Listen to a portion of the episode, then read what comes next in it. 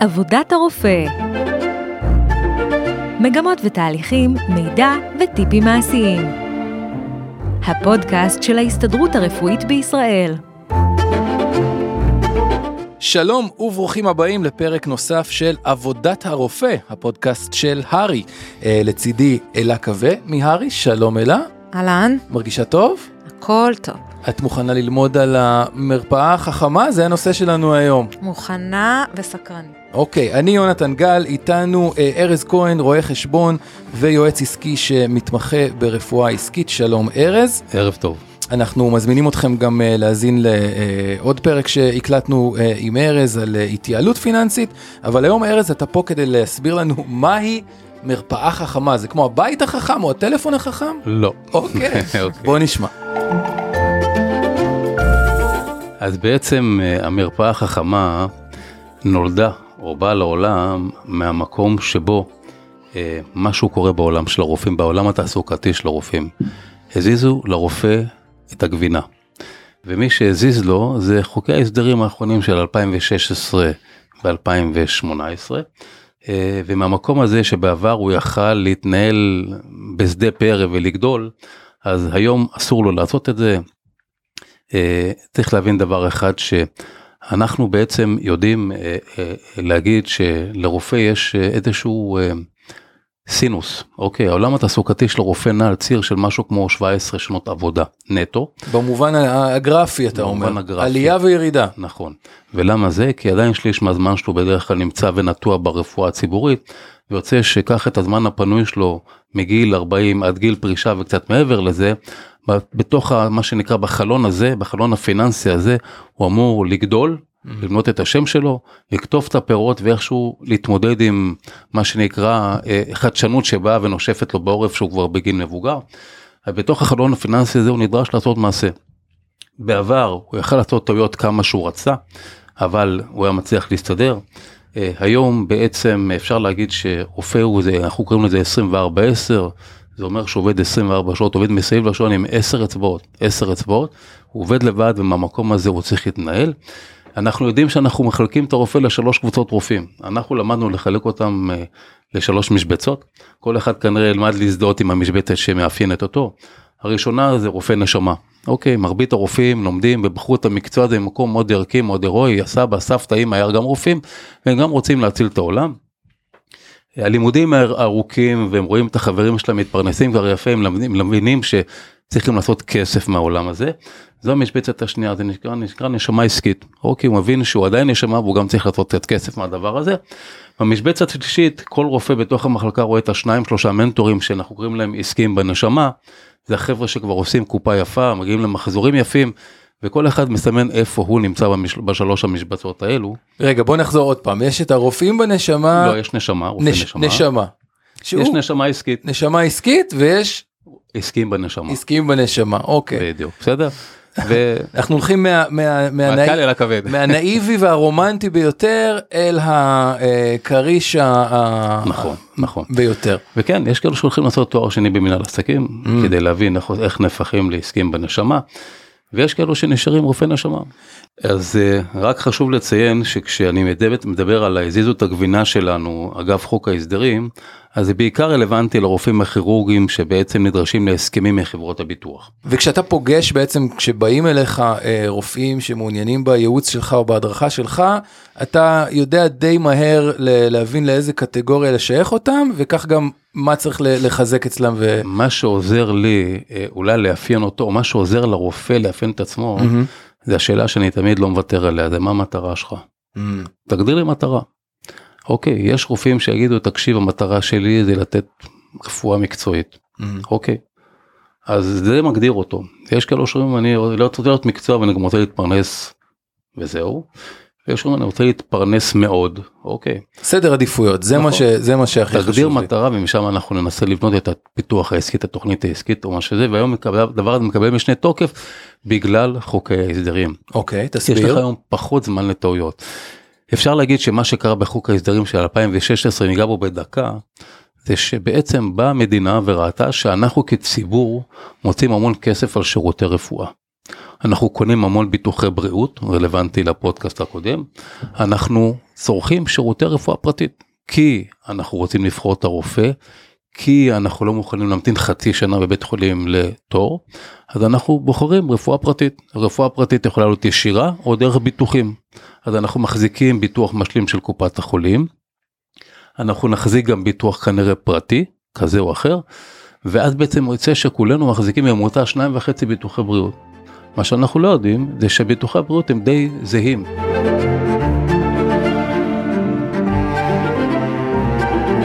באה המדינה וראתה שבעצם אנחנו מוצאים המון על שירותי רפואה. יוצא שרופאים עוזבים את בתי החולים בצהריים והולכים לנתח פרטית, אבל בעצם רצו להחזיר את הרפואה הפרטית חזרה לתוך הציבורי. והדרך שהם עשו את זה זה שניים. אחד, באו ואמרו לציבור, אין יותר ביטוחים כאוות נפשכם. אתם חברות הביטוח תפסיקו להגיד שלי יותר שווה, אנחנו יוצרים פוליסה אחידה.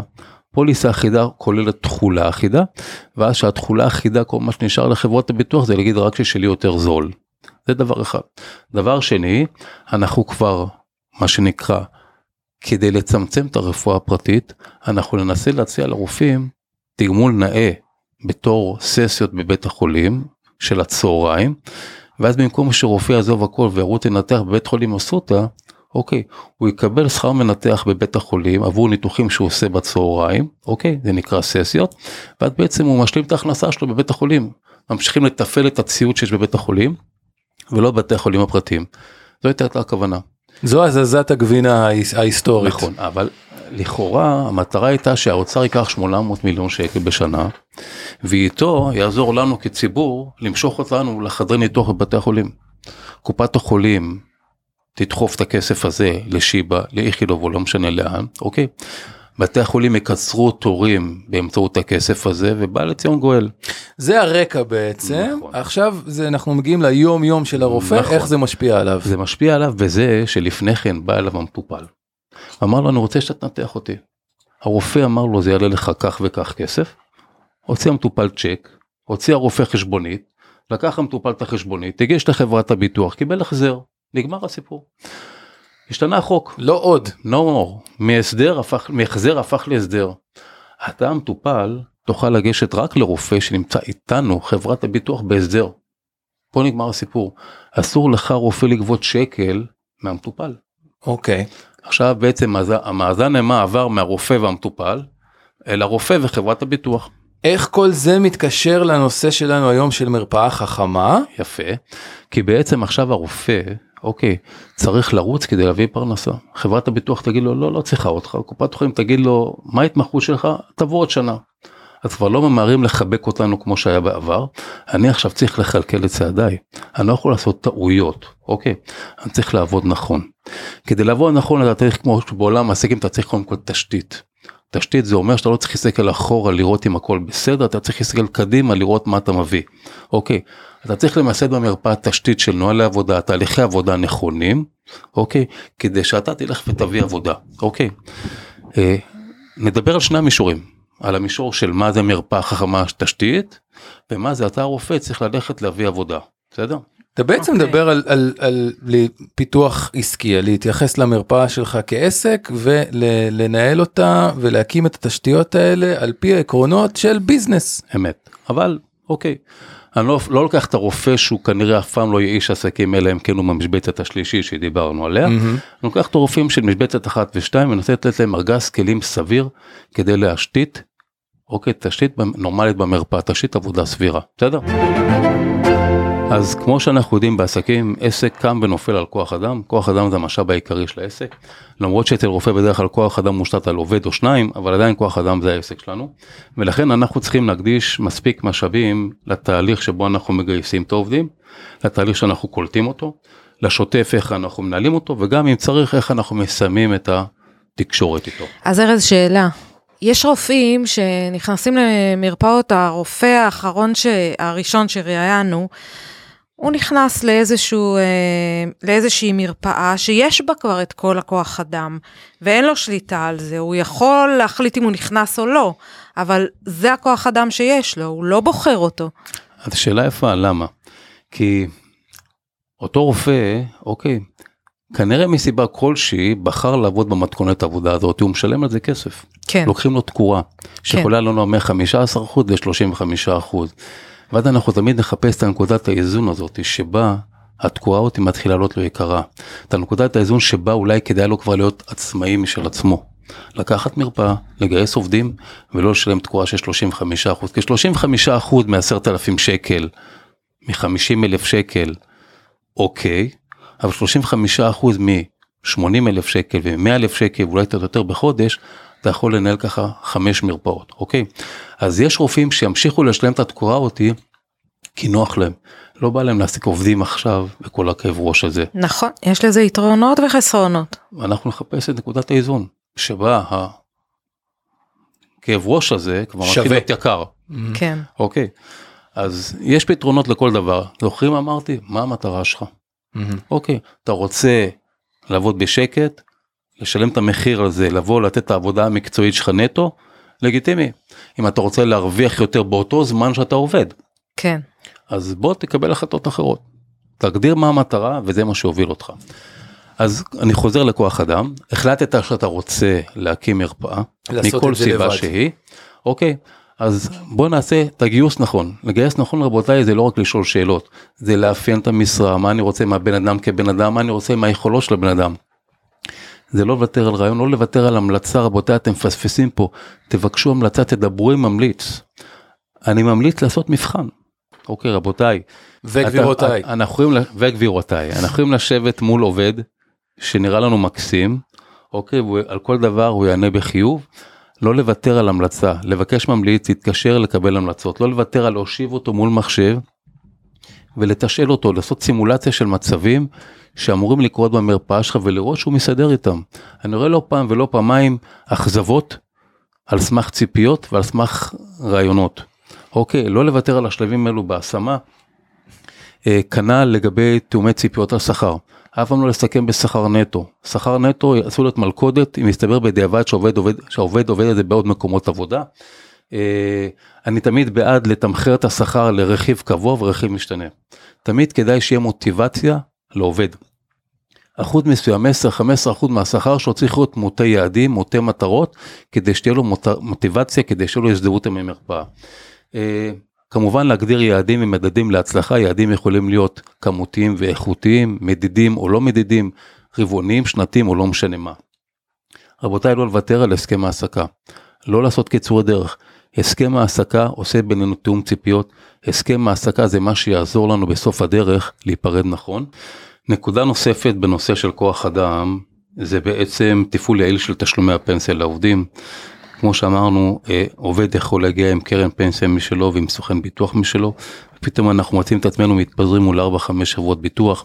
לנושא הזה ניתן פתרון, יש פונקציה שנקראת סוכן, סוכן מתפעל, הוא לא סוכן ביטוח, הוא רק סוכן מתפעל, הוא ייקח מכם את השרביט, אוקיי, וידאג שכל שקל יופקד לקרן הפנסיה של עובד, מבלי שיש לכם כאב ראש לנושא.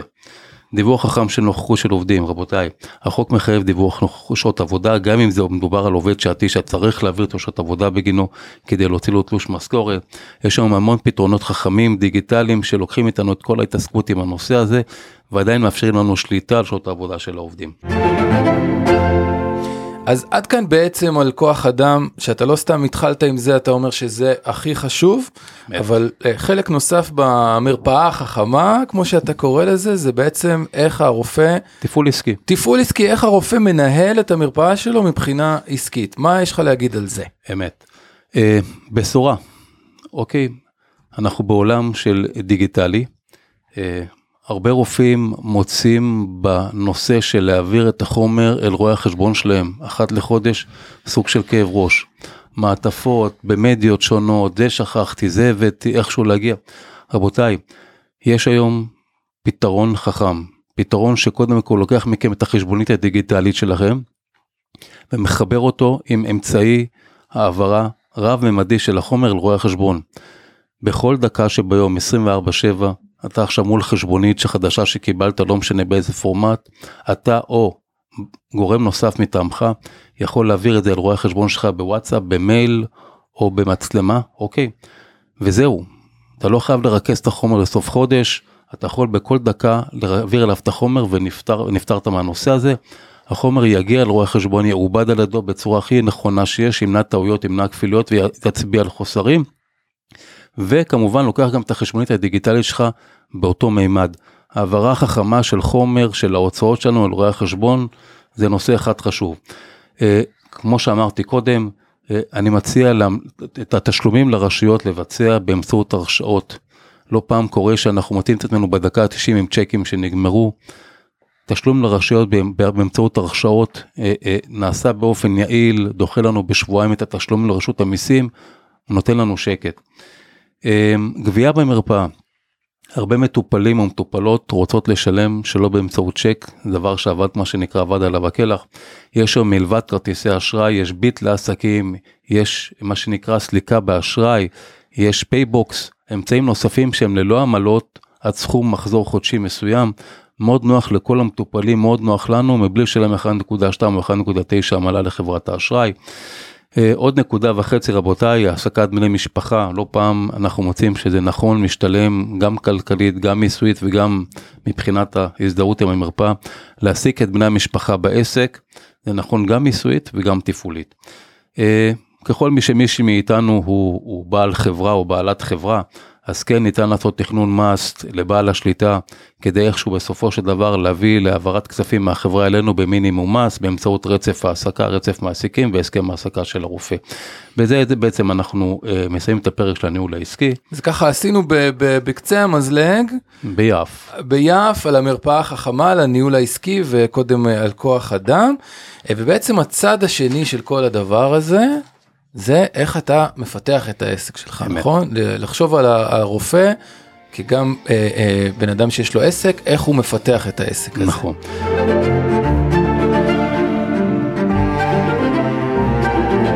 אז אם בעצם פתחנו את הפודקאסט הזה בנושא של אה, הזיזו לנו את הגבינה, והבנו שכדי להתפנות לפיתוח עסקי, מה שבעבר אולי לא היה כוח המציאות, אנחנו צריכים להסדיר תשתית עבודה נכונה במרפאה, יעילה, היברידית אם אפשר לקרוא לזה ככה. אז השלב הבא זה פיתוח עסקי זה מה שמונח על הכתפיים שלנו. אה, בעצם מה שבדרך כלל אה, אנחנו מציעים בנושא הזה זה קודם כל אנחנו צריכים להבין שבעולם העסקי מידע זה כוח אוקיי. אה, הפרטים הנתונים שאנחנו מעבירים על רואי החשבון שלנו זה הכוח שיש לנו.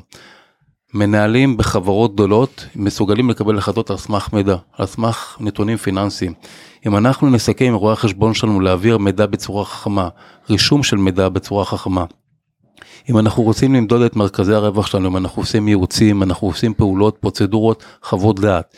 כדי לנהל את זה ולהבין מה מכניס לנו יותר לזמן, אנחנו צריכים מידע. אם אנחנו נסכם עם רואה חשבון את האופן הרישום של המידע הזה, ככה שהוא ידע להוציא לי דוחות תקופתיים לפי פעילויות, לפי מרכזי רווח, אנחנו נוכל לפלח ולראות מאיפה בא לנו הרווח היותר. אתה אומר הצעד הראשון בלפתח את העסק זה בכלל לדעת מה אתה עושה ביום יום. חד וחלק, okay. חד אוקיי. וחלק. ידע זה כוח רבותיי. אם אנחנו נוציא את החשבוניות שלנו בערב רב בלי שום היגיון, ככה אנחנו גם נראה. אנחנו לא, לא נדע בכלל מה אנחנו עושים. אוקיי, אז אם אנחנו יודעים, אנחנו עם אצבע על הדופק, אנחנו רואים את המספרים, מה השלב הבא? השלב הבא בדרך כלל רופא נהפך לצוואר הבקבוק של עצמו, אוקיי? הוא מוכר את הזמן. ואם בסופו של דבר הוא המשאב של העסק והוא צוואר הבקבוק של העסק, אנחנו צריכים קודם כל לזהות את צווארי הבקבוק. אוקיי, זה בדיוק כמו שפעם באה אליי רופאה קרדיולוגית, שבעצם אה, היא הבינה שהיא בעצם יכולה, היא הגיעה לתקרת זכוכית ובעצם היא רוצה לחצות אותה. באנו ועשינו תהליכי עבודה במרפאה, להבין בעצם את התהליכים של העבודה במרפאה, רופא, טכנאים, מכשירים, ציוד, מכשור רפואי. מיפינו את הצווארי בקבוק. תוצאה מזה בעצם באנו והצענו סמכויות לטכנאים. כתוצאה מזה בעצם באנו ובסוף שנה המלצנו להוסיף מכשור. אז בעצם מכשור רפואי מוצבר בקבוק רבותיי, אנחנו עושים תוכנית עסקית קטנה, רואים הדבר הזה בעצם מחזיר את ההשקעה תוך פרק זמן סביר, כי מה לעשות היום שנתיים מכשיר כבר מוצא טכנולוגיה חדשה, אנחנו עושים תוכנית עסקית קטנה ורואים שאם אנחנו מחזירים את ההשקעה תוך תקופה קצרה זה לא בעיה לקבל מימון מהבנק והנה אנחנו פתרנו צוואר בקבוק אחד. בעצם התייעלות נכון? זאת, זאת, זאת הכותרת. חד וחלק, לפנות זמן יקר. אנחנו צריכים למפות איפה צווארי הבקבוק, יכול להיות מכשור, אנשים עומדים בתור לעשות בדיקה, מהווה צוואר בקבוק, יכול להיות שרופא כמי שמפענח את הבדיקה הוא צוואר הבקבוק. אז אנחנו ממפים את הצווארי בקבוק של המרפאה כדי לשחרר אותם, כדי לייצר flow של עבודה במרפאה, ולא להיבהל מלהשקיע כסף בלשחרר כן. את הפלואו הזה. כי אם עשינו תוכנית וראינו שבעצם אם אנחנו משנים משהו זה מגדיל, אז לא להיבהל, כי תוכנית עסקית יכולה להראות לנו מתי אנחנו מחזירים השקעה.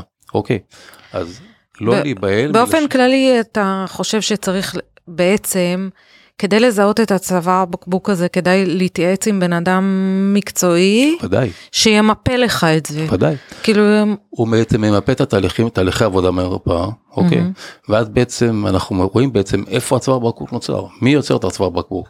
ואז עושים סימולציה, אוקיי, נגייס, חייב לגייס עוד טכנאי נוסף, אוקיי? אז בואו נראה מה הוא מוסיף לנו. מוסיף לנו עוד כך וכך מטופלים שמגיעים לרופא. אם אנחנו עושים עכשיו שני מסלולים של אקו לב, אוקיי? לא אחד, כי בזמן שהמטופל עושה אקו לב, אתה רופא יושב וממתין. כן. אז כמו שרופא נודד בין שני חדרים, רופא יכול לנדוד על שני מכשירי אקו. אוקיי. בעצם אנחנו רוצים לפתוח את הצווארי בקבוק שלנו. אז היה לנו, היה לנו מידע, היה לנו התייעלות, לשחרר את צוואר הבקבוק, ומה עוד? השלב שהכי מעניין כרגע בתקופה הזאת של אה, חברות ביטוח, זה שחברות ביטוח היום עצוב אבל מוציאות רופאים מהסדרים, לא שהם לא קולטים, הן מוציאות רופאים מהסדרים. אוקיי. מהשיקולים שלהם, שיקולים של פיננסים נטו, אומרים אנחנו לא צריכים יותר מדי רופאים. איך זה קשור לפיתוח העסקי של כי הרופא רופא- למרפאה כי שלו? רופא בגלל חוק ההסדרים כדי לעבוד פרטי הוא צריך להיות בהסכמים עם חברות ביטוח כי אחרת מטופל לא יכול להגיע אליו. אוקיי. אז איך בעצם הוא מכניס את עצמו להסכמים?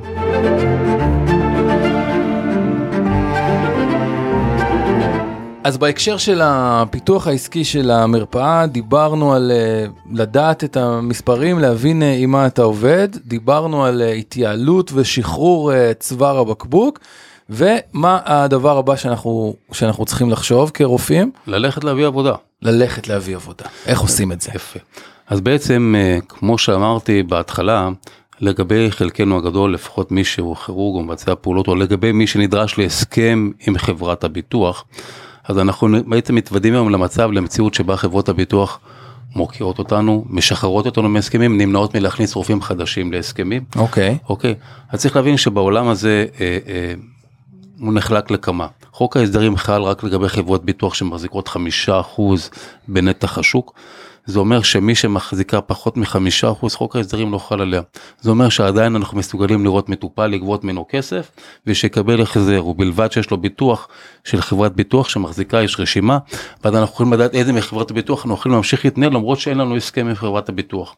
שתיים, לראות בעצם אני קורא לזה ראש לשועלים זנב לאריות. אוקיי. סביר להניח שאם אני רופא אורתופד בתחום בגיאוגרפיה של גדרה חדרה כנראה שלא יתלוו ממני הרבה אוקיי אז אולי אם אני מסוגל אוקיי ללכת ולהיות בפריפריה. שם נחוצים רופאים אולי ללכת לחברות הביטוח הישיר שמנסות לשים דריסת רגל ולהגדיל את נתח השוק שלהם בביטוחי הבריאות ואולי משוות יותר לרופאים מאשר חברות הביטוח הגדולות אוקיי זה אולי להיות האנדרדוג לחפש את הנישות שבהם אני כן יכול לצמוח ולהתפתח. אתה מדבר בעצם על אה, לייצר לעצמך הזדמנויות, נכון? חד אוקיי. וחלק, חד וחלק.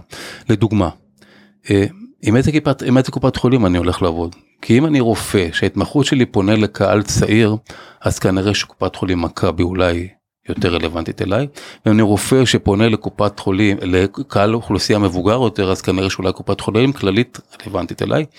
ויכול להיות שאם אני אבוא לקופת חולים מכבי היא לא תרצה אותי בגוש דן אבל היא תרצה אותי באזור אה, אה, גדרה חדרה או מצפונה או דרומה מזה. אני כן מציע ליצור שני עוגנים. נכון שזה כאב ראש לפתוח מרפאה במודיעין ומרפאה אחת בגן יבנה אבל החשיפה שלי לקהלים היא תהיה יותר מואצת. אם אני אשתכר רק מקום אחד אני אחשף לקהל אוכלוסייה אחד. אם אני אפתח שתי מרפאות במקומות פריפריאליים אני אחשף יותר מהר לקהל יעד. אתה מדבר בעצם על שיווק, נכון. והדבר הבא שקשור בשיווק הוא קשור ב, ב, באינטרנט, באתר שלך, ב, בשיווק אה, באינטרנט, נכון. איך. איך אתה מייעץ לאנשים לתקוף את זה? לגבי זה אני אגיד שני דברים. אחד, הם, למרות שזה לא השפה שלנו ושיווק זה מילה גסה בשבילנו הרופאים, אה, אני חושב שכדאי להבין איך אנחנו עושים תיאום ציפיות עם מי שבא להגיד לנו אני אקדם אותך באינטרנט. כי זה לא השפה שלי ואני לא יודע למה לצפות ותמיד אני נוכל שם אכזבה. אחרי חצי שנה אני לא מבין כלום ואני מאוכזב. אז קודם כל תיאום ציפיות, יש נייר מסודר, נוהל עבודה, איך אני עושה תיאום ציפיות, מה אני שואל, איזה מידע, מידע אני מקבל, כדי שאני יודע למה לצפות. אתה שני. מדבר על עבודה מול, אה, מול אה, אנשי שיווק, נכון? שיווק מס, משרדי אה, קידום, שפונים אל הרופאים ואומרים, אני אתן לך את השירות, אני אביא לך את, נכון, את הלקוחות. נכון. בעולם הזה גם קיימים כמה בתים לרופאים, בתים דיגיטליים. אז הדבר היצא אחד שיש לי להגיד לרופא, תקים אתר משלך, אל תתפתה לקנות אתר בחברה שמבטיחה לך אתר אצלה, כי ביום שאתה תפסיק את ההסכם איתה, האתר הזה נעלם לאפלה, וכל ההשקעה שלך לפח. אתר חייב להיות שלך, אתה בונה נכס דיגיטלי שלך ומקדם אך ורק אותו עם כישורים אליו. זהו. טוב, אז uh, נתנו פה, זה ברור שיש עוד המון המון המון מידע, אני מסתכל רק על, ה, על הניירות שאיתם ארז נכנס לאולפן היום, וזה ברור שאתה יכול לדבר על זה עוד ועוד, ואתה גם מדבר על זה עוד ועוד, נכון? בשמחה. אנשים יכולים uh, למצוא אותך ולשמוע את, ה, את ההרצאות שלך ולהשתתף uh, באירועים שאתה מנחה, uh, אבל נתנו לכם פה איזושהי טעימה, שוב, בקצה המזלג, על, uh, על המרפאה החכמה. אני מרגיש חכם יותר, אלה, מה את אומרת? אני דווקא להפך. עדיין יש המון שאלות. אנחנו נגיד למאזינים שלנו שהם אה, כמובן מוזמנים למצוא מידע נוסף באתר הר"י בכתובת ima.org.il. אה, ושימשיכו להאזין לנו לפרקים הבאים. תודה לשניכם, תודה רבה. תודה רבה תודה לכולנו. תודה רבה.